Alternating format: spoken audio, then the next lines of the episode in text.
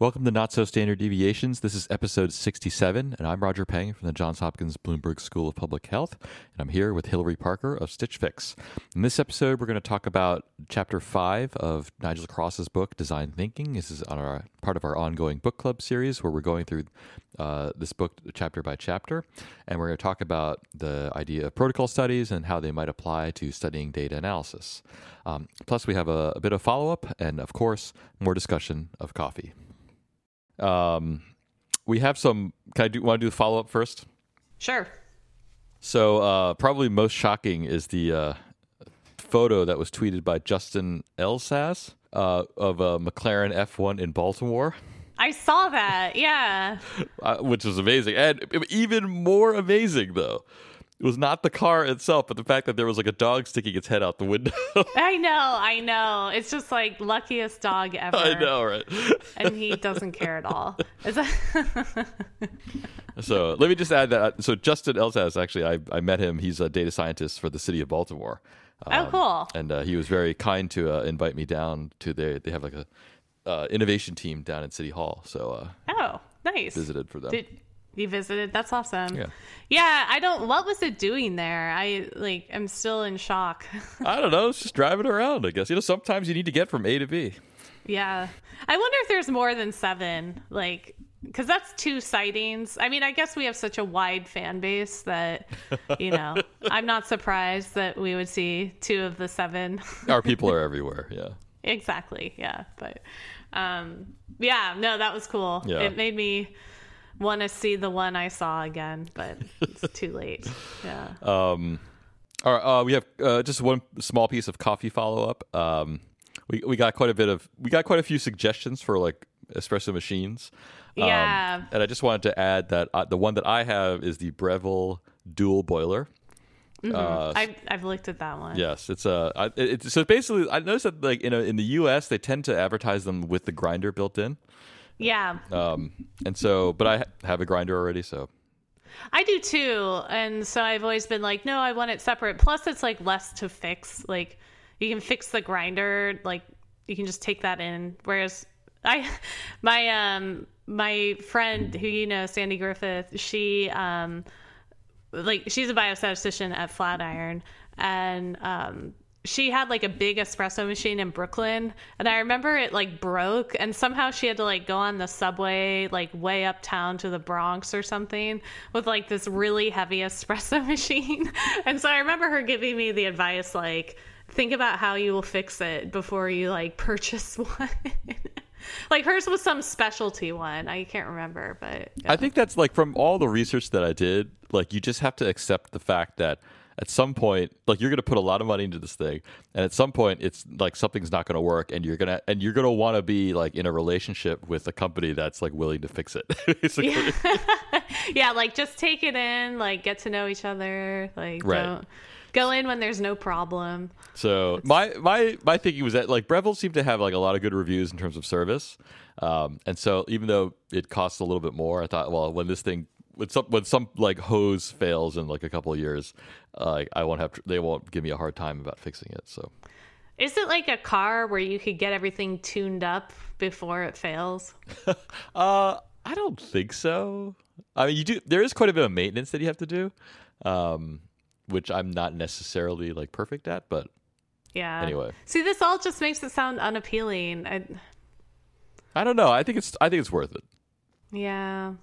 I would love to be able to make like a nice latte at home. um, I have a there's like um we have the it's I think it's Nespresso. I can't remember one of the like pod, but they're kind of like more like discs than pods. Okay. But they um, there's like a nice machine on one of our floors, but it's not the floor I'm on, where you it has the milk frother, and so I was like, I should go up and like practice it and see if I feel like I can get to a point where it's like worth the investment. and then and then the other thing, as we discussed last time, is that the um, it's not bad like the little pods. Yeah. It's, no, the pods yeah. are good actually. I just um They are. Yeah. I'm I'm kind of surprised. Like I just make right now the reason I haven't explored the other floor in addition to it being a flight up a stairs is because like I have this little cup that's like a really cute little clay handmade cup that I found in there's kind of like a common Goodwill area in our building. so I was like, oh, perfect, little espresso cup. and so I'm like, I just make espresso, have it in there. I was like, this is kind of pleasant. So, um, I haven't gone the latte route yet, is what I'm trying to say. I see. Okay. But I should. Yeah. yeah. Um, okay. I think that's it for coffee. but is it? Uh, it someone? really. I, I saw another tweet of um, people with the design thinking book um, and like lattes. Yes, actually, Gemma Dawson uh, I was very excited from uh, Yeah. Johannesburg tweeted a very nice Oh. picture. Oh, nice! Wow, Yeah. that's awesome. I, I, I almost feel like that needs to be a segment now. I know, like design and coffee. I was thinking, you know how the, the Jerry Seinfeld has that show, like comedians in cars with coffee. Yeah, I, I feel like there has to be like a like a di- data scientist with coffee and book club like Yeah. segment or something. I don't know. I think we could do it. We could like have guests on with their coffees. We could take photos of us with the microphone and the coffee. Right. Yeah. Interestingly, she tweeted the first photo of an ebook actually version. No, I think the first one, the one that was all white, Instagram worthy, Uh-huh. that was a that was like an iPad with a. Oh, was it? Okay. I think I didn't actually see that photo. Maybe that was a Oh, yeah. Okay. you missed out. Yeah. Yeah. Anyway, but thanks to Gemma up. Dawson. We should definitely keep a compendium of Yeah. the. Yeah. Yeah. Like, here's all the photos. I like it. and another thing that's becoming a, a segment, although it will eventually end, is the longtime listener segment. I know. So- yeah, that's been really exciting. Yeah, shout out to Jeffrey Thompson, Daly Michelson, and Mike K. Smith for uh, listening to every episode. Yeah. We appreciate it. Yeah. We appreciate your perseverance. Um, do you have any other follow up? No, I think that's that covered it. I had just one bit of one little piece of news, uh, which is that I did this interview for this five books um, website. Uh, do you know about this? No.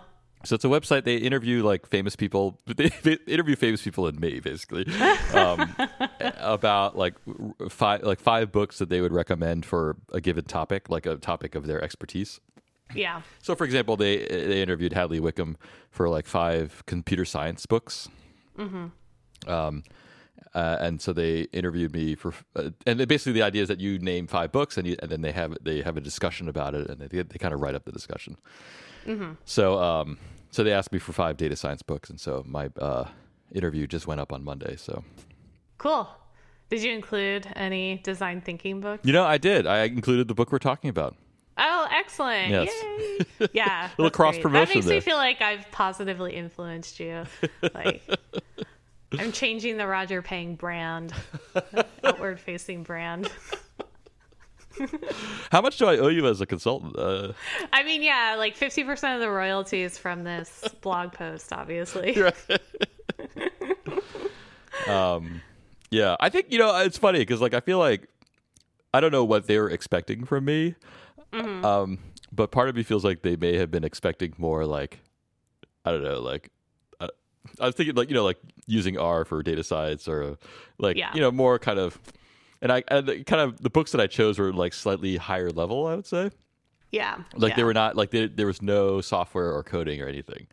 I'm sure. Yeah, it's like I remember when I first joined multi fir- w- j- first joined Stitch Fix. We had a multi-threaded blog post about like what are your data science books, and like all of them were like. It was like as if you know people are choosing like the most advanced book they'd read. Right? Yeah. Yeah.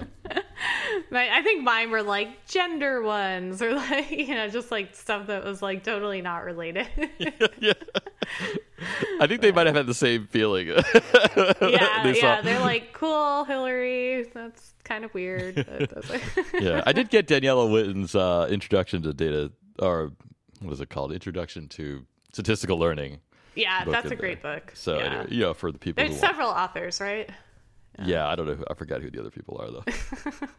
I think one of them is like Tibshirani or like it's- yeah, I think Tim Sharani and Hastie and uh, Gareth James. Um, Oh, okay, there you go. Anyway, um, We we actually went through that book a bit at Etsy with a group of analysts, and I thought it was really effective. Yeah, yeah, like like they do some interesting stuff where you don't learn about um I think you don't learn about confidence intervals right away, and they're kind of just like take this number and multiply it by two, and we'll talk about it later.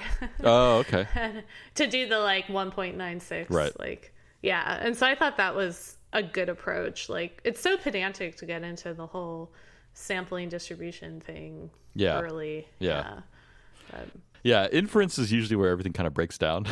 yeah yeah exactly it's I, I I remember i saw a really good talk gosh i, I think it was at man i can't remember what conference it was at. Oh you know what? It was at Data Day Texas i think. Um, and albert kim um, who's at smith college um, he was talking about teaching kind of like it was like tips and tricks from like someone who really had focused on pedagogy for intro statistics.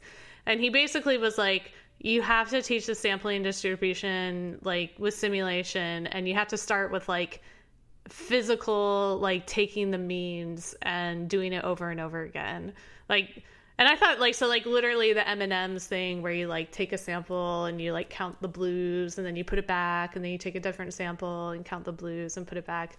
Because like it, it just he was like you have to like you have to like feel it and like talking about it as you know oh you take the mean of means and then that's totally intuitive is is hard. Um and by like doing it yourself it he was like this is just the only way i've seen it like actually sink in um from the beginning which i think is a really good idea.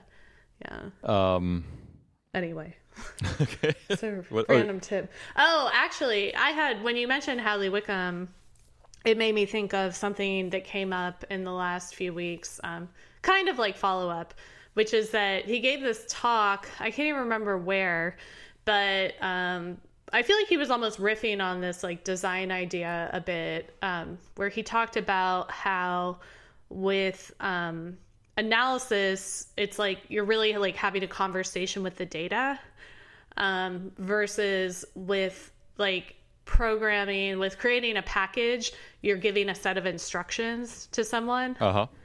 And so he was like, you know, when you're doing data analysis, like the data yells at you if something's wrong, like you notice a problem. Whereas when you have a package, like the people yell at you. Right. because like they're the ones that see the problem um and so i thought that was a really good just like way of summarizing it as like are you doing a conversation are you writing a really detailed set of instructions Right. Right. yeah Yeah. so yeah and he was talking about like he recommended i think he called it the design of everyday functions um, Oh, the, the name of the talk. Mm-hmm. Yeah. yeah so i thought that was cool he was at the talk that i gave in um, kyoto Okay. Yeah. so yeah. yeah. I think he and it's like actually thinking about him as someone generally interested in design, which I think I knew to some degree, but I think this talk made me realize, you know, he's someone who has read the design of everyday things and seems to be a little bit of a design junkie. And so he was kind of like he was like I don't know if I totally recommend getting into design because it's kind of like getting into wine where you don't necessarily like enjoy wine anymore, but you like Yeah. like get more disgusted by bad wine. yeah. Right. yeah. I guess that could be true about anything. Um, yeah. Well, no, some things that's I don't know. I don't know about that. like some things you probably like actually enjoy more. I cuz like good design you just kind of experience it and you're like that was nice. Like you I don't know. Like Although I think things that you enjoy more when you know more about them uh-huh. are like, you know, those I don't know. They're, they those things are weird too. You know, like uh, Yeah. Yeah. I guess you're right. Everything's weird. like there like there are certain sports that I think that like you only really enjoy when you know a lot about them. Um, and I think like baseball is one of them. Uh, Yes. and like cricket is definitely one of them. I think. Um, Yeah. But like other sports, you just watch it and it's like it's fun, you know. And you if you don't, even if you don't know the rules, it's like it still looks fun, you know. Yeah. That's what I, I personally, I feel like football's like that. Like it's not especially fun unless you know the rules. Yeah, I think like yeah, because it's like I think any sport where there's a lot of like there's a lot of stuff that's like not happening. Yeah, You know? exactly. Like the downtime is high. Yeah, Yes. then it's like oh okay, you have to know like what's happening in between the action. Yeah. And I feel like with basketball, I mean, I've always, I've played basketball when I was a kid. Like I was on teams, so maybe I'm not an objective observer. But it seems like there's just so much action, and the people move in ways that are like familiar. Right. So you're like, oh, that was graceful, or like, oh, like LeBron just seems to like mow everyone over. Right. And like, there's nothing plays. like there's nothing there's no like. There's not necessarily like a subtle interpretation there that you missed. You know, it's like it's like Yeah, oh yeah, exactly. you can tell he's good, and it's obvious why. Yeah. Yeah. So do you want to talk about this chapter? Oh, actually, no. I had one more thing about uh, pie charts. Oh, oh yeah, yeah. So, So, what's what's on your mind? I've been thinking about pie charts recently. Congratulations. It's an achievement all by itself. So I have to say, I'm coming around on pie charts. yeah. Okay. I have opinions about this. Okay, so I Please go on. Anyway, part this part of this comes from discussions on my other podcast about uh, pie chart related things. But one of the things, so when you see people criticize pie charts, the the main criticism is that like uh, you know the the the comparison that you have to make is a comparison of areas, right? Yeah. And so, one substitute for that is, or alternative to that is, a, like a bar chart, where you like you have a bar chart where you would normally have pie slices, uh, and therefore the comparison that you have to make is a comparison of lengths, which is a lot easier. Um, and I think that's that's a valid argument. But um, but one thing that I think the bar chart doesn't communicate is that the pie chart is indicating like a composition of a whole, right? Yeah. And the bar chart doesn't communicate that at all. So like in a bar chart, it's not obvious that like if one bar goes down, then the others should go up. Or or some combination of the others should go up, right? That's a good point. Yeah. Um and uh and so I, I, I so but I feel like the pie chart very clearly communicates that if you like make one pie bigger, then the other ones have to get or or at least one other one has to get smaller. right. Um, and uh, and so depending on the application, I feel like um, I, I I don't know. Part of me feels like I- feel like there's a general wisdom in, in the data science community community that pie charts are universally bad. Um, but I don't I don't know. I just feel like the idea of like a composition is not well communicated is is is arguably well communicated with a pie chart as opposed to like a bar chart. yeah. I don't know. But okay, because a pie chart's always yeah, it's like divided by some number to get a percentage. With a bar chart, I imagine that what you do is you would just like do the numerators for the lengths. Uh, you could do yeah, or you could do either one, right? I mean, Yeah, but if you did the numerators, then it wouldn't be this like inverse relationship where if one gets bigger, the other gets smaller. that's true, but then you're not actually showing the same thing, right? Right. Yeah. Yeah. No, I mean, it's a good point. Like, I think it's totally valid. The opinion I had was actually pretty, not pretty different, somewhat different. Okay. Which was that I think pie charts for binary things is like completely appropriate. W- w- So when you say when you say like a like a pie chart with two slices, is that what you mean? Yeah. Okay. Yeah. Cause then it's just like you can really quickly see which one's greater than 50% or like which one's dominant. Okay. Yeah. And so, yeah. And now that I think about it, even like three probably, like yes, no, maybe. Um, I'm cool with that too. okay. All right. Yeah. I, was not expecting that. you know, and now that I think about it, I was just thinking about this graph I saw at work. I think what is, I think you're right that the composition thing's important because sometimes when they're not, like, I was thinking about a bar chart recently that I've been using in presentations that, like, someone else made, and it does rank things by percentage, and the things, but the things aren't mutually exclusive. So on one side, there's like a pie chart of like, you know, forced choice, like which of these is the most important reason, most important thing you want, versus the other one was like, which of all these things, like, would you consider, you know, important for this decision? And, um, for the second one, it it always does kind of throw me seeing the percentages, and then I always have to like remind myself like this isn't mutually exclusive. So yeah, I, I think what I'm saying is that I think you're right that a pie chart like really quickly communicates like these are mutually exclusive things that are all the options. Right. I mean, I think a pro- you know the problem quickly arises when like if let's suppose like you like I so I for a very brief period of time I did some time tracking, um, and uh, and so I you know you can make like a pie chart of like here's where you spend your time, right? Um, which seems logical because if you spend more time doing one thing, you obviously spending less time doing another thing. Um, but um, but it does become complicated because if you're like, okay, well, how much? What do I spend most of my time? Well, then you have to like sort, right? Uh, all the percentages, and that's not easy to do in a pie chart, right? That's where a bar chart really excels. Um, I think so. It's not like I'm not like I haven't got complete 180 on this. I'm just saying that like depending on what concept you're trying to communicate, I feel like the pie chart does do one thing well, but Yeah. I mean, I don't see any problem with having both, like a pie chart and then a list of like numeric percentages on the other side, uh, well, okay, like a rank list. yeah, One's for like the visual impact of like, oh yeah, all these together form something that's about this other one, about the same size as this other one. I think I'm with you on that, but I think we may hear about that. oh yeah, no, for sure.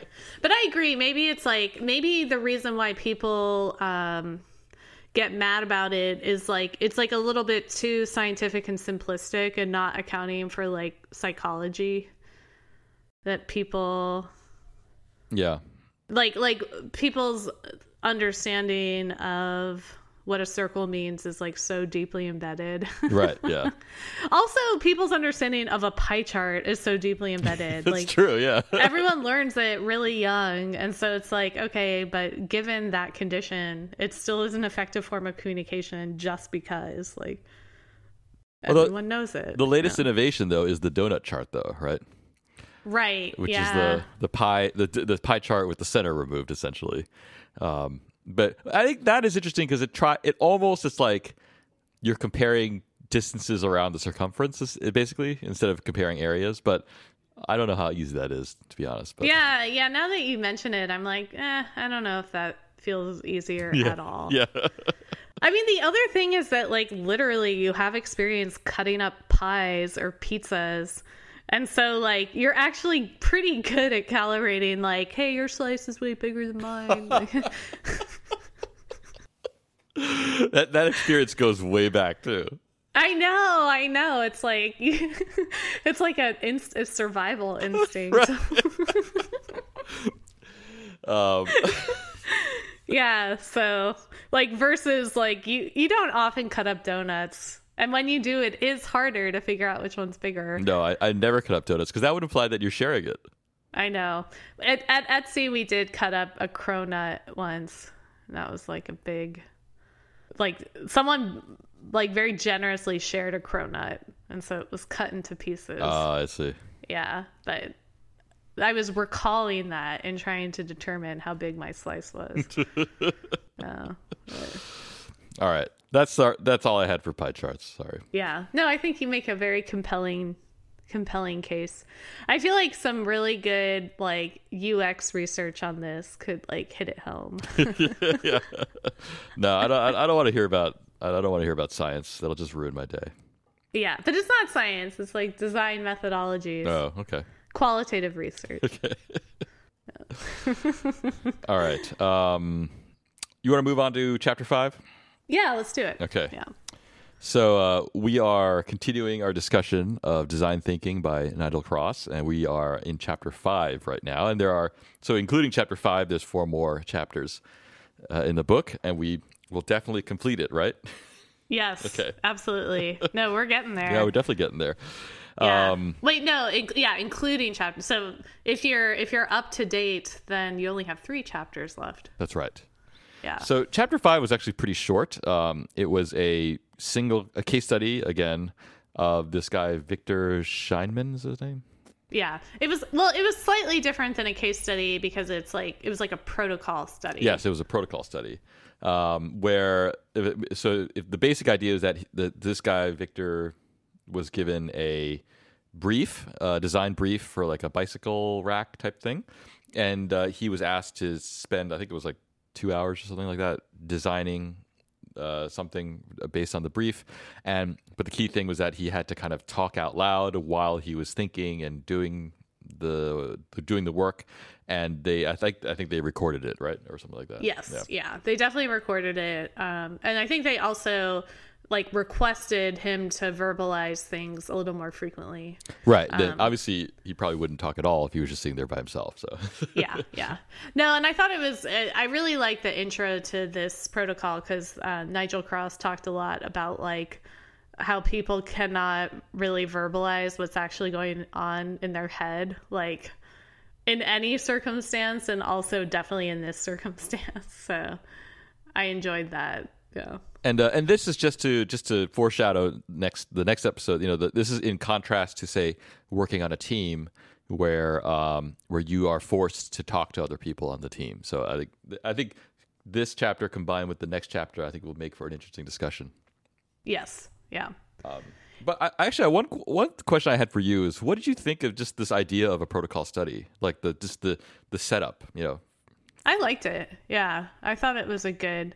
I mean, I think that like Nigel Cross did a really good job of being like, here's all the caveats. Like, you know, one of his big theses that I don't think he's gotten to in this book, but we've talked about is that design is like fundamentally like like a, a form of nonverbal rhetoric. Um, and so, like he's he's talked a lot about how sketching is important, but in some of his other like more academic writing, he talks about it as like a distinct form of rhetoric that's different than like other types of rhetoric.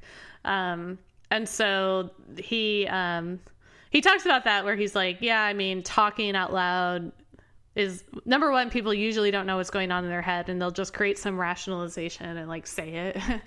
It's like when you ask them a question. Um, and then two like you're talking about someone interrupting someone constantly to have them verbalize what is fundamentally a nonverbal process.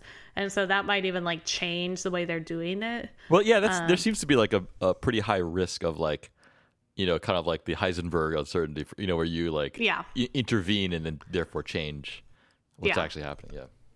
i mean this seems like the issue with all neuroscience research right Uh, what is? Oh, like this sort of unreliability. The fact that it's like a first person experiential thing that you can't observe, that's fundamentally unobservable Right. using scientific methods. Well, that the yeah, and, and that the act of measurement uh, has the potential to change what you're observing. Yeah. Um, I, I, I- never because I was not familiar with like this idea of a protocol study um, until I read about it here, um, and so I thought it was interesting, and I kind of wondered whether it would be useful to study like data analysis. Um, and uh, I, you know, I'm not sure. I think would, I think you would run into the same challenges, right? I mean, I think um, you would people don't norm like when people sit in front of a computer and analyze data, they're not talking out loud normally, right? Um, and so it's um, you know, I wonder, and even like if you like work in a team, so to speak, um, and maybe you could comment on this. It's like it's not like you are talking back and forth about analyzing the data. I mean, often you like you go and take a look, and then you come back and then you discuss it, right? right? Yeah, yeah. So No, yeah, it's like you're almost never like talking out loud about an analysis. I mean, unless you're doing some sort of like like a pair programming kind of thing. Yeah, Um, yeah. Good point. Yeah. but I don't know how common really that is. not common Yeah. yeah. well i mean so i noticed david robinson did like um, a screencast of exploring a new data set Yeah. and i know some other folks have done that in the past of like trying to verbalize and um, display i think you've done one right Yeah, I've done a few. Yeah. yeah and so um so yeah that seems like as close as we can get in like a non-laboratory setting Right. and I'd say so. Like uh, David Robinson, he just published one like recently, and uh, and you know it's like an hour and twenty minutes long or something like that. it is yeah, and which yeah. is like that's I'm not criticizing. I mean that's just the way it is. But uh, and so like when I did it, I was like, okay, I'll try to you know screencast some uh, analyses. Uh, what I what I realized, so I stopped doing this after a while because what I thought was that like, well, no one's gonna want to watch me do this for like an hour and a half, right? Um, so what I what I was gonna, what I did was I edited the video, took and and I didn't, I did not talk out loud, um, and basically added little like annotations, like word annotations throughout the video, saying here's what I was thinking, basically at the time. Um, which was like extremely time consuming to do. right yeah yeah but I think it made the I don't know the videos were still kind of long, but I think it made it I don't know easier to follow. I don't know. Maybe maybe it would have been simpler just like to have me talk out loud, but um, I'm not sure. Yeah. anyway. what are the view statistics on that?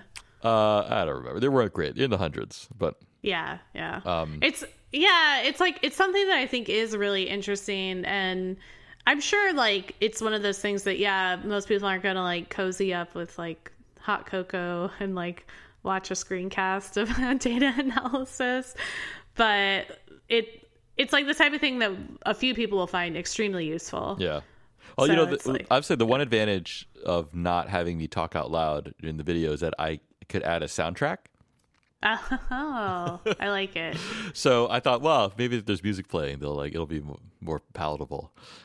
Did you add like the Jeopardy music or You know, I actually wrote my own soundtrack. really? Yes. No wonder it was time consuming. I think you might have gone above and beyond. yeah, but that part I didn't mind. That's so. F- I didn't realize you were a composer. well, you know, it was. let's not let's not get too far out of. uh I definitely am gonna go watch it now. That's all. Good for you. But uh, yeah, it was you. impossible. I, there was no way I could keep that up. So, but um, Yeah. And also Did you learn anything about yourself from doing that? I can't say that I did. Part of the problem I think is that like I made I, I had the idea to make those videos at a time when like I wasn't really analyzing any data. So, and furthermore, like so you're like, oh, all my packages, sorry, all my packages are like out of date. Like, Right. I guess I have to like update those. yeah, like half the videos be like updating R. yeah, and then like doing the help, like, like what is it that I did? yeah, I could see that being helpful if you were one of these people like um God, what's the name of that guy who um Wolfram who like he just had like some logger going on his computer like literally all the time. So that he logged every single thing he typed. Um and so he had like he has these graphs of like when he was active and working um over time and then you could it was it was crazy because you could see like a huge shift. He was like this is when i finished my book and like life got easier. And like you can see he's like going to bed on time after that. Right, Like, right. but it's like if you had it running constantly in the background and so it really was like you weren't thinking about it when you were working um then i could see it being fairly interesting.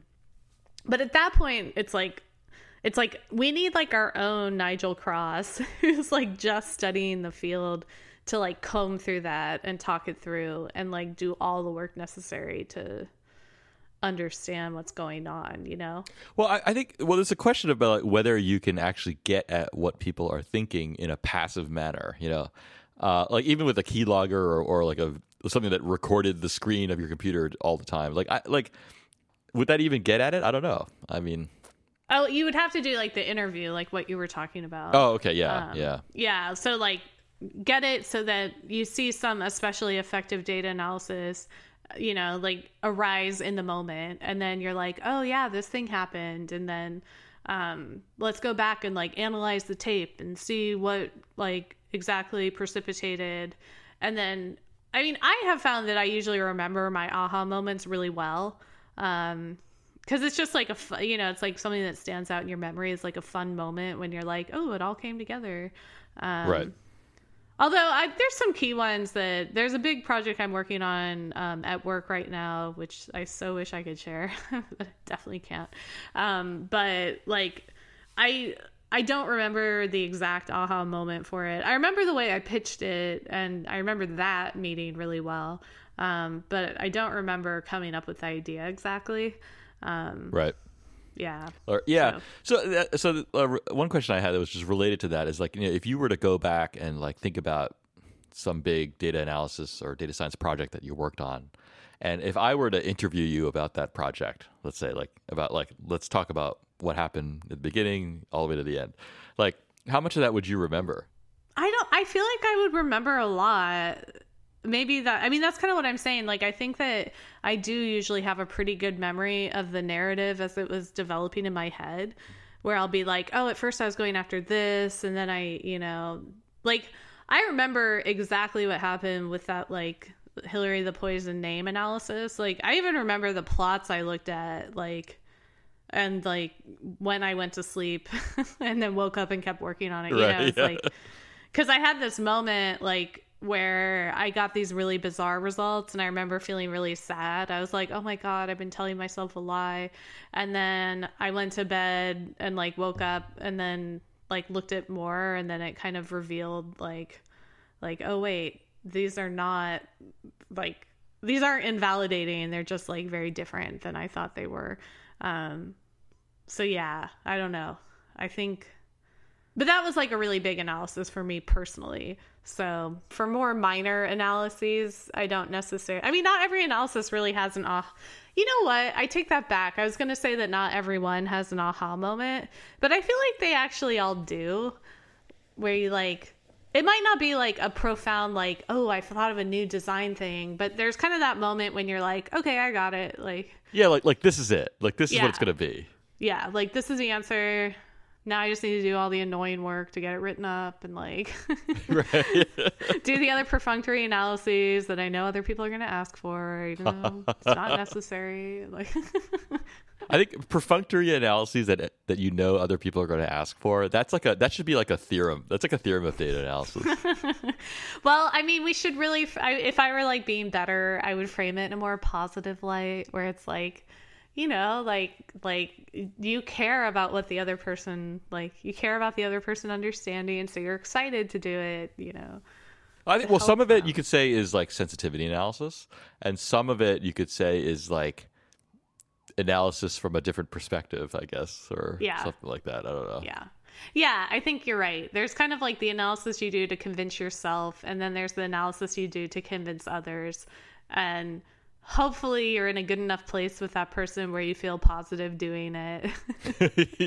yeah. and also in a good enough place with yourself, you know? Yeah. Like, not mad at them for, you know, being who they are. Yeah. Like, Yeah. They're just being themselves, needing what they need. Yeah. So I get it. Um, yeah, but back to the chapter. yeah. Well, I, I- I kind of wanted to get at. I, I, I, think, I thought for me the most interesting thing that the chap question that the chapter raised was like, how do you study the process, and what what would be a good way to study something like data analysis and how it's done, um, because. Um, I don't know. Like, I think the protocol study is one possibility, and I think, like he describes, it's not like it's ideal or anything. Um, but it's. I don't think we. I, I can't think of a situation where that where that's been done in data analysis. At least I, I don't remember reading anything like that. No, definitely not. I mean, we would need someone. I think there are a few people who study the like how people work for scientists generally. I don't know if they do it for data scientists or for like statisticians, data analysts Yeah. directly. Yeah. Um, cause yeah, it is a lot of like pretty annoying work. Uh, annoying maybe isn't the right. I mean, oh my gosh, like I'm sure protocol studies in the human, like this, like you know, humanities or like psychology or whatever are like can be ni- mind numbing to put on, and it's like each data point's so expensive. and so I totally like have respect for people who are passionate about that work. I think I'm just so not one of them. Like, Well, I mean, I think you have to set it up like like th- this chapter sets it up so that it only takes like an hour or two, right? Like you have to come up with some fake problem that is fake enough to be short, but not fake enough to be like unrealistic. Um, so, and I don't know, like I don't know how you'd necessarily do that in data analysis, but um, uh, you know, it's like you know, you have to kind of build a simulation basically, um, and then let them play it out uh, and, while talking out loud. you know, ironically, the one place where this actually does happen, now that I think about it, is um, interviews, job interviews. Oh, oh, like for like data science positions. Yeah, like they ask you to solve a problem and talk it through. Um, but like that, we'll never get that data. Well, okay, and like I don't, I I don't know how companies collect that data, uh, but surely like companies like Google and Facebook have a ton of it. Yeah, yeah, I think somewhere like Google and Facebook would probably have it formally. Like they probably have a fairly consistent procedure that they put people through, um, and they probably, you know, have a way of recording it and saying, okay, like you know, being very objective about it, like quote unquote objective. Um, obviously, there's tons of, you know, not that it's not biased sampling, but regardless, um, but like I don't think your average tech company is going to have nearly that much process around their interviews. Um, I know Stitch Fix doesn't, so it's kind of like the person in the room either like is impressed with their thought process or not, and then they're kind of just like, "Yeah, I didn't love how he thought through that." Like, we're gonna say no, and so it would be interesting. Well, I think there's well, there's one issue, like you know, the companies like that, they are if to the extent that they collect data like this, you know, they their goal is to predict, you know, whether or not they should well to predict basically success if they hire this person or, or not, right? Well, I mean, if they don't, then maybe they don't, they, they don't follow up probably. But um, the point is that like if there's you know there may be useful information in that data to kind of like learn about how people analyze data, but there may not be useful information in that data to understand how whether someone is going to be successful at Google. You know what I mean? Like it's like it may not be predictive, but it may be quite descriptive. Yeah. No, I think it's um I think you're right. Like yeah, certainly the people doing the interviews have no interest in like being like, by the way, we've noticed these trends in process and now we're going to like publish a paper on how right. people work. Like Right. Yeah. yeah. yeah. it's also kind of a classic case of like um, is the data useful or is it easy to collect? well, yeah, there's yeah. yeah, like this one's easy to collect and, you know, definitely not someone's natural habitat for doing data analysis. Right. Yeah. Well, there's also like there's an element of like is the does the data predict the outcome or does or, and is the data does the data have a lot of variation? Because sometimes like there could be a huge amount of variation in the candidates, uh, which would be interesting in its own right. But if it's not predictive, then nobody cares, right? So, um, so anyways this is different questions that you can ask that's all so. yeah yeah. No it's a good yeah yeah. I i wonder somewhere like google will have done research on which questions are predictive of outcome for sure.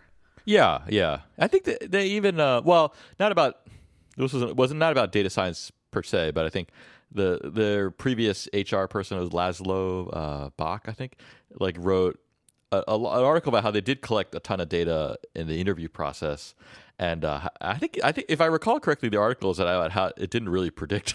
actually. Oh, really? Yeah. Yeah. They're like, sorry, we tried, it doesn't work. Yeah, or a lot, or like a lot of it wasn't that useful. I'll have to dig around for that. I can't remember. It was from a long time ago because I don't even think he's at Google anymore. But yeah, um, Google. I think Google and I think they were the ones that started this sort of revolution in HR analytics. Um, they call them like people analytics, where it's essentially analyzing like the workforce themselves um, and so questions like this would definitely be you know or like retention looking at people's like quote unquote survival rates at the company like, right Ugh. yeah doing all sorts of stuff with that but um, i mean i think i think studying the way that people analyze data uh, it would be challenging because i think even if you could find a way to collect the data i think you know it's like whether people will naturally want to know whether it predicts certain things, but I think um, whether the usefulness of the data will depend on like your definition of of success, um, and that's going to be kind of all over the map. I think, or so. Um, so I think depending on so I it, I think I can't think right now of a way that you could collect data like that and then make some sort of universal proclamation. That's a good point. Like, I mean, I was just kind of thinking in my head, it's like, well, could you figure out people who I mean, I was thinking more of like data product design, really, where it's like, oh, you came up with this like recommender system that revolutionized the company, or you know, whatever happened. But even then, like, uh, you know, that's usually like going through several. It's usually like the idea doesn't usually come from one person alone, or if it does, like, the actual implementation of it doesn't necessarily come from one person, and there's not like the singular owner. It'd be hard to identify those people, is what I'm well, saying. Well, yeah, I think in a yeah. situation like that, like you describe, there's going to be a team involved, and and you may be more. It might be more logical to study the team than the person. Yeah. Um. But so that's why. So uh, the protocol studies are. You know they're artificial because like you need to be able to kind of isolate certain things, um, but the re- in reality it may be that like the your ability to isolate like a specific aspect of data analysis uh, might not be that useful because in reality you, this person's going to be integrated in a team and it's like it's all going to be mixed together um, so there's a trade-off now there. that i think about it i mean talk about like design is not like like the only ways that you validate that someone's a good designer is with like commercial success and with like design awards. Like that one's just as much of like a community agreement that this person's good. Uh-huh. Like there's so I don't know how different it would be than just like, yeah, this person's good. Like it's just like your whole credentialing. It's like at the end of the day, it's just a bunch of people in a room deciding something. Yeah, yeah. Uh, good point. Yeah. So it's turtles all the way down. it's turtles. but yeah, I think I don't know. I wish I, I think it would be a really odd if some if there's an academic listening who like wants to take this on as their like a budding academic who wants a really unique research area. This would be awesome. I think it, uh, the only I think the only challenge of, of this is that I think it would be extremely expensive. oh yeah, for sure. But I mean, they like somehow the design thinking people got funding. Like yeah. I, think it's yeah. I think an academic could definitely tackle this problem and it might have to be at like one of these more progressive schools that like I think was it Berkeley that just introduced a masters of data science that's like extremely they have like a, a very interesting curriculum with like a bunch of like humanities and other stuff. Um, Uh, yeah, I don't. I haven't heard. I saw one tweet on this, so I probably should have looked into it more. But Okay, we need, we like, need replication before great." we uh, link to it. Yeah, I'll, I'll I'll dig it up. But I think like one of the departments that has a really progressive view of data science would probably be really into this problem. Um, yeah. So Well, yeah, I, I wouldn't jump to that conclusion just yet. But um, yeah. I mean, you're the actual academic who's like had to get grant money and stuff. So well, I just I base that hesitation on just knowing how academic institutions operate, um, and it's you know I think data science is one of these areas right now in academia where everyone's kind of got a slightly different vision of what it is and universities don't want universities don't like that and so they just kind of mash everyone together uh, into like one program and the program is basically like take one course from seven departments you know? And um so like anyway so that's my point is that it's like it's still early i think um and uh so i don't know if people are necessarily willing to to to embrace like a different way of studying this process yet yeah, I wonder if a design school would pick it up, like one of these places that studies design thinking. Um, Yeah. because, like for example, I did I mention this in the last podcast. So at one of the um, at one of like this um, this conference I went to a few weeks ago in Grand Rapids called Big Data Ignite, um, which was super fun. I recommend it as a conference. Um, and there was someone there after I gave my talk who came up and she was like, "Oh yeah, I work with um, this consulting firm IDEO, like a design consulting firm," and she was like, "Yeah, so like we like we've organized such that data science is a design discipline." and I was just like, "What? Like that's amazing."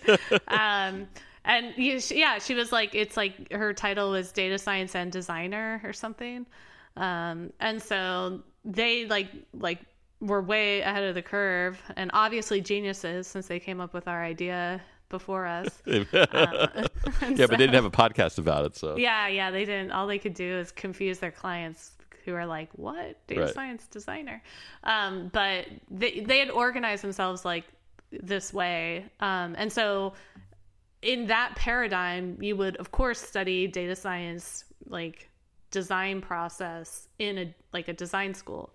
So maybe there's legs there. Like however people get funding for design thinking type research, it could be like data science thinking.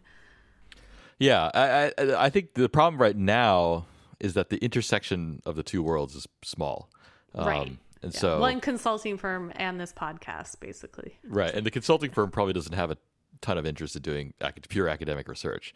I don't Um, think so. Yeah. So, but uh, yeah, but no, I, IDEO is huge actually, and they and one of their co-founders, Tim Brown, has a nice book called Change by Design, um, and uh, which I which I would I would for the most part recommend, I guess. Mm-hmm. um, well, nice. But had I told that story before or no? no, I know you hadn't. Yeah, I didn't know it. Yeah. So I'll try to look into more details of that. She's actually in the Bay Area, so I was going to meet up with her as well. Yeah. So I was very excited though. I was like, oh wow, validation. but And I mean, I can totally see why you would organize a company that way because I mean, one of the other things I feel like is really strong evidence for this parallel is that data science teams are almost always like organized the same way a design team is in a company, or at least in the companies I've been in, where you sort of have like this idea of like a VP of design or the head of design, but then they're like a horizontal team where people like are embedded in various other teams. And the level of embedding is essentially a judgment call of the company where it's either like they all sit together, but then they go to like the other team frequently or you have like a more deeply embedded where they all they report in the design org but otherwise they're like sitting with their engineering team and their Right. product manager and stuff Right. but then it's the same with data science it's like yeah okay so you have like you know the person in that direction who's like the, the data science manager and then you have like the teams you work with um unless you're like a data science unless you're like abstracted away from that where you're like building a machine learning system and then there's some interference level between you and the actual like product team that's going to put it in front of people or in front of like into the application so Right. Yeah. yeah but anyway. Yeah, I think they both have this notion of like kind of degree of embedding yeah uh, in various teams. Yeah. Right. Whereas like a, another horizontal team like finance or IT or whatever, it's like you don't usually see IT people like embedded in, you know, a team they're supporting. Like it's a little bit more um the horizontalness is a little bit more like clear and independent. Yeah, I think that's probably more true for something like finance, you know, or a, Right. where yeah. like you, you never. See, I don't know. I wouldn't imagine there's like finance people embedded in the in any of the other teams. Yeah, no. necessarily. Yeah, and it's I guess it's more like are you a service org or are you like an independent org? And that's I mean, if there ever was a organizing principle of the Stitch Fix data science team, it's that Eric Colson, the chief algorithms officer, was extremely extremely like adamant that we are not a service org. Um, Right. More so than even most like data data science shops, um, where we didn't like have we didn't have like you know quote unquote bi people like we didn't have people who were like directly full-time kind of like creating metrics for various business partners or maintaining tables that like at all Right. Yeah. but um yeah so anyway it's uh because of that though then we have like a lot more of the like design freedom i guess i don't even know how to describe it but we had a lot more autonomy in the projects we were doing but then also like by being not embedded and not support at all there was also a little bit less support for us in terms of like you know syncing up with a product team or like you know like most people weren't building their own user facing applications. Some people were which was awesome and like totally changed the business but most people weren't. Um, one other thing I, that I just I just kind of extract out of this chapter, which I kind of enjoyed, it was like um, the way that you know as he's kind of coming up with the solution that he, to this problem, that like all the various requirements were kind of integrated together. Um, like he didn't like there were kind of there were like different requirements that you know that the company needed for this thing. And uh, he didn't approach them like okay i need to do it's like a checklist like i need to do this and then i need to meet that and then satisfy that and whatever. It was all like they all kind of ran together. Um, and i think it might have been a coincidence that like they all kind of ran together and like all the problems kind of solved themselves together but probably not like it seemed like an experienced designer knows that like okay well they're to need this like proprietary kind of look and so i'm going to incorporate that into the structural thing and like uh like i think after you do that a number of times you know that this is this is how it's going to happen you know Yeah. Yeah. Yeah, no, it was like there was um he I think he called it like proprietary feature or Right, something yeah, like yeah, that. the kind of, like, yeah, shape. and it was it was like this kind of triangular support. We never said the design task, which was creating a a, a place to put your backpack when you're mountain biking. Um, and so it was like, yeah, our proprietary feature is going to be this kind of like triangular, very stable holder for the like support system for the holder. And um and it was like, oh, but that'll also be really visually unique and so that can, you know, you can like fancy it up and make it all like you know, your signature thing. right but then it's also very structurally sound and Right, yeah. so It's you know it's funny because I was just talking at, for my team about like our because we have so many data scientists. We have like 120 and growing. And so, um, you know, at this point, like there's so many algorithm endpoints floating around that it's not always clear which team it's coming from. And then our team, the styling recommendations team, we have like we have this like one-to-one partnership with what stylists are seeing like you know we have like our main thing the match score which is you know our main way of ranking items in um, the interface that our stylists see that then like you know we like show them some subset of the inventory that's most highly ranked for that client and then they choose from that subset to like what's going to be sent out so there's like there is like a like um when something's in one of our algorithms, it has that extra property of being what the stylists are seeing. And so I was talking about how we kind of need like some sort of internal branding. It's like some sort of like styling recommendations trademark. it's like this is like a styling recommendation stamp on this algorithm that says like yes, you know that this algorithm will always be one to one with what's in the match score. Like it's just that's like what it is. So, so th- that's just like purely internal. Like the like the public never sees anything like that. But yeah, yeah. Like, but it's like yeah. if you want to know, like, okay, so for a client's like, you know, the size we understand for them, like we have an algorithm for like learning the size over time from what you're buying and the feedback you're giving and all that. And so it's like you know maybe a business partner wants to just know like what when people sign up what size are they saying they are versus like if they want to know our learn size then they you know if they if they want to know our learn size they probably want to know it because they want to know like the inventory we need to like sell to the clients we have. Right. And then they want to know like well they want to know what like we understand about them. Not necessarily like anyone like you know anyone can create like their understanding of size but only one is kind of getting in front of the stylist. Right right. Um, so there's yeah there's kind of like some like internal branding. So the point is like this kind of like signature thing can be helpful even for like data analyses or data products where it's like yes our signature feature is like this thing and i don't know yeah does that I, make I, sense it does it does make sense i never would have thought of it but it does make sense yeah yeah, yeah. i yeah. only it's like the type of thing you start to think of when you have like an onslaught of like algorithms yeah, right. Like it wouldn't even come into play until you reached a point like this, like with with a larger company and uh, and a, and a large team. I could see it coming to play. Like I know Hadley Wickham, like because he's like a design nerd, he like purchases like proprietary fonts for his presentations and stuff. Uh-huh, yeah. and so it's like, yeah, it becomes like part of his personal brand. Like his slides are always the same, and they always look really nice, and they're kind of white with this like recognizable font so there is like a sense of like his signature like this is a hadley wickham presentation um, you know what, you want to know what my signature is what every every presentation is totally different yeah my signature is like one of the defaults from like either keynote or and then i'll like cycle from one to another like yeah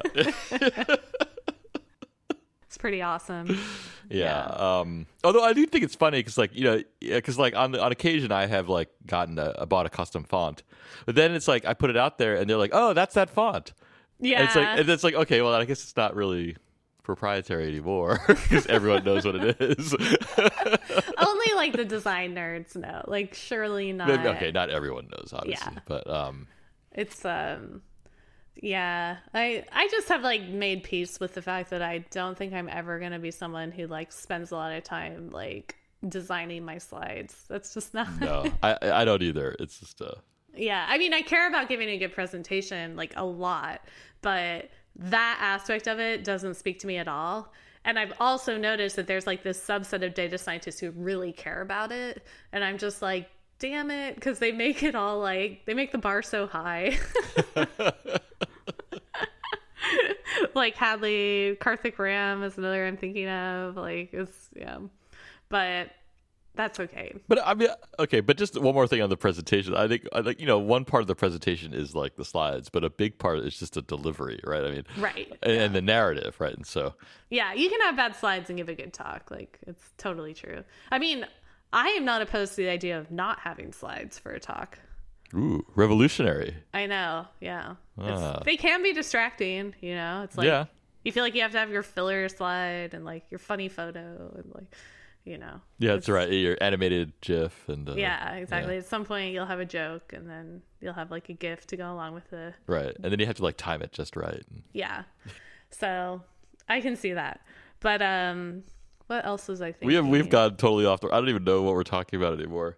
Um, I know we were talking. Shoot, I had. I totally had. Oh, well, this came from the proprietary feature. it's like the proprietary feature. The other place where I think that'd be interesting is like, um, if you like, I think with publishing papers, that would be another place where like your little proprietary feature, like, I think that does come into play where it's kind of like, oh, this is this person. They always kind of like want to do this method, or you know, it can be a bad thing where you're. It's like that person's totally like handcuffed to that method and never thinks outside the box. Yeah, it's uh, yeah. it's not clear to me that it's it's a good thing, at least in, But- in papers. The feature could be something just like a visualization or like even just like a way of um like the the way that you like the visual impact of your graphs like the Yeah. aesthetics of your graph like Right. Yeah. i think something like that is like not a bad idea to be like this is my like you know you can identify my paper by more than just the name on it like Right. i always have a quippy title or i always have like Yeah, there actually there is one statistician who I think his proprietary feature is that he always has like a punny type of title. I w- I won't say who it is on the air, but is it brian caffo it's not Brian Caffo. yeah i could see it being brian caffo but no, I don't think he's I don't think he's ever done that actually. So- Brian's Brian's proprietary feature is like having like a full studio like apartment set up in his office. yeah. Not having like any semblance of work. Yeah, he's done quite a bit of remodeling in there. Yeah. so. I love it. Yeah. D- Do you have anything else on this uh, on this chapter? Any other nuggets that you took extracted? I mean, I think that this chapter in some ways was the most relevant, even though it wasn't necessarily the most like, like there wasn't a ton of new content, but I do think that the designing for to use or like designing for work um, is the most relevant to data science. Like, I can't really think of many data science application where it's not designing for use, and so I think like that being one of the first kind of like ordering principles, or I can't remember exactly what he called it, but it was like that was one of the main things that like all everything had to come from usability first um and so i think for data science it like it always has to come from like truthiness or something. Right. like yeah. Or if it is a data science product then usability.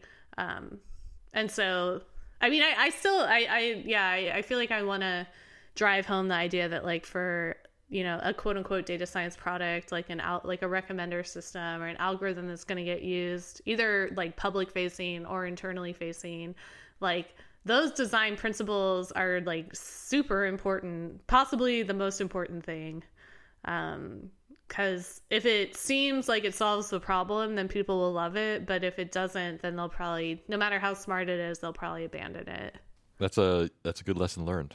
yeah so design to use have that be the first priority All right. Um, I think that's it for this time, right? cool yeah Yeah. We uh, next time we'll do Hilary's habits.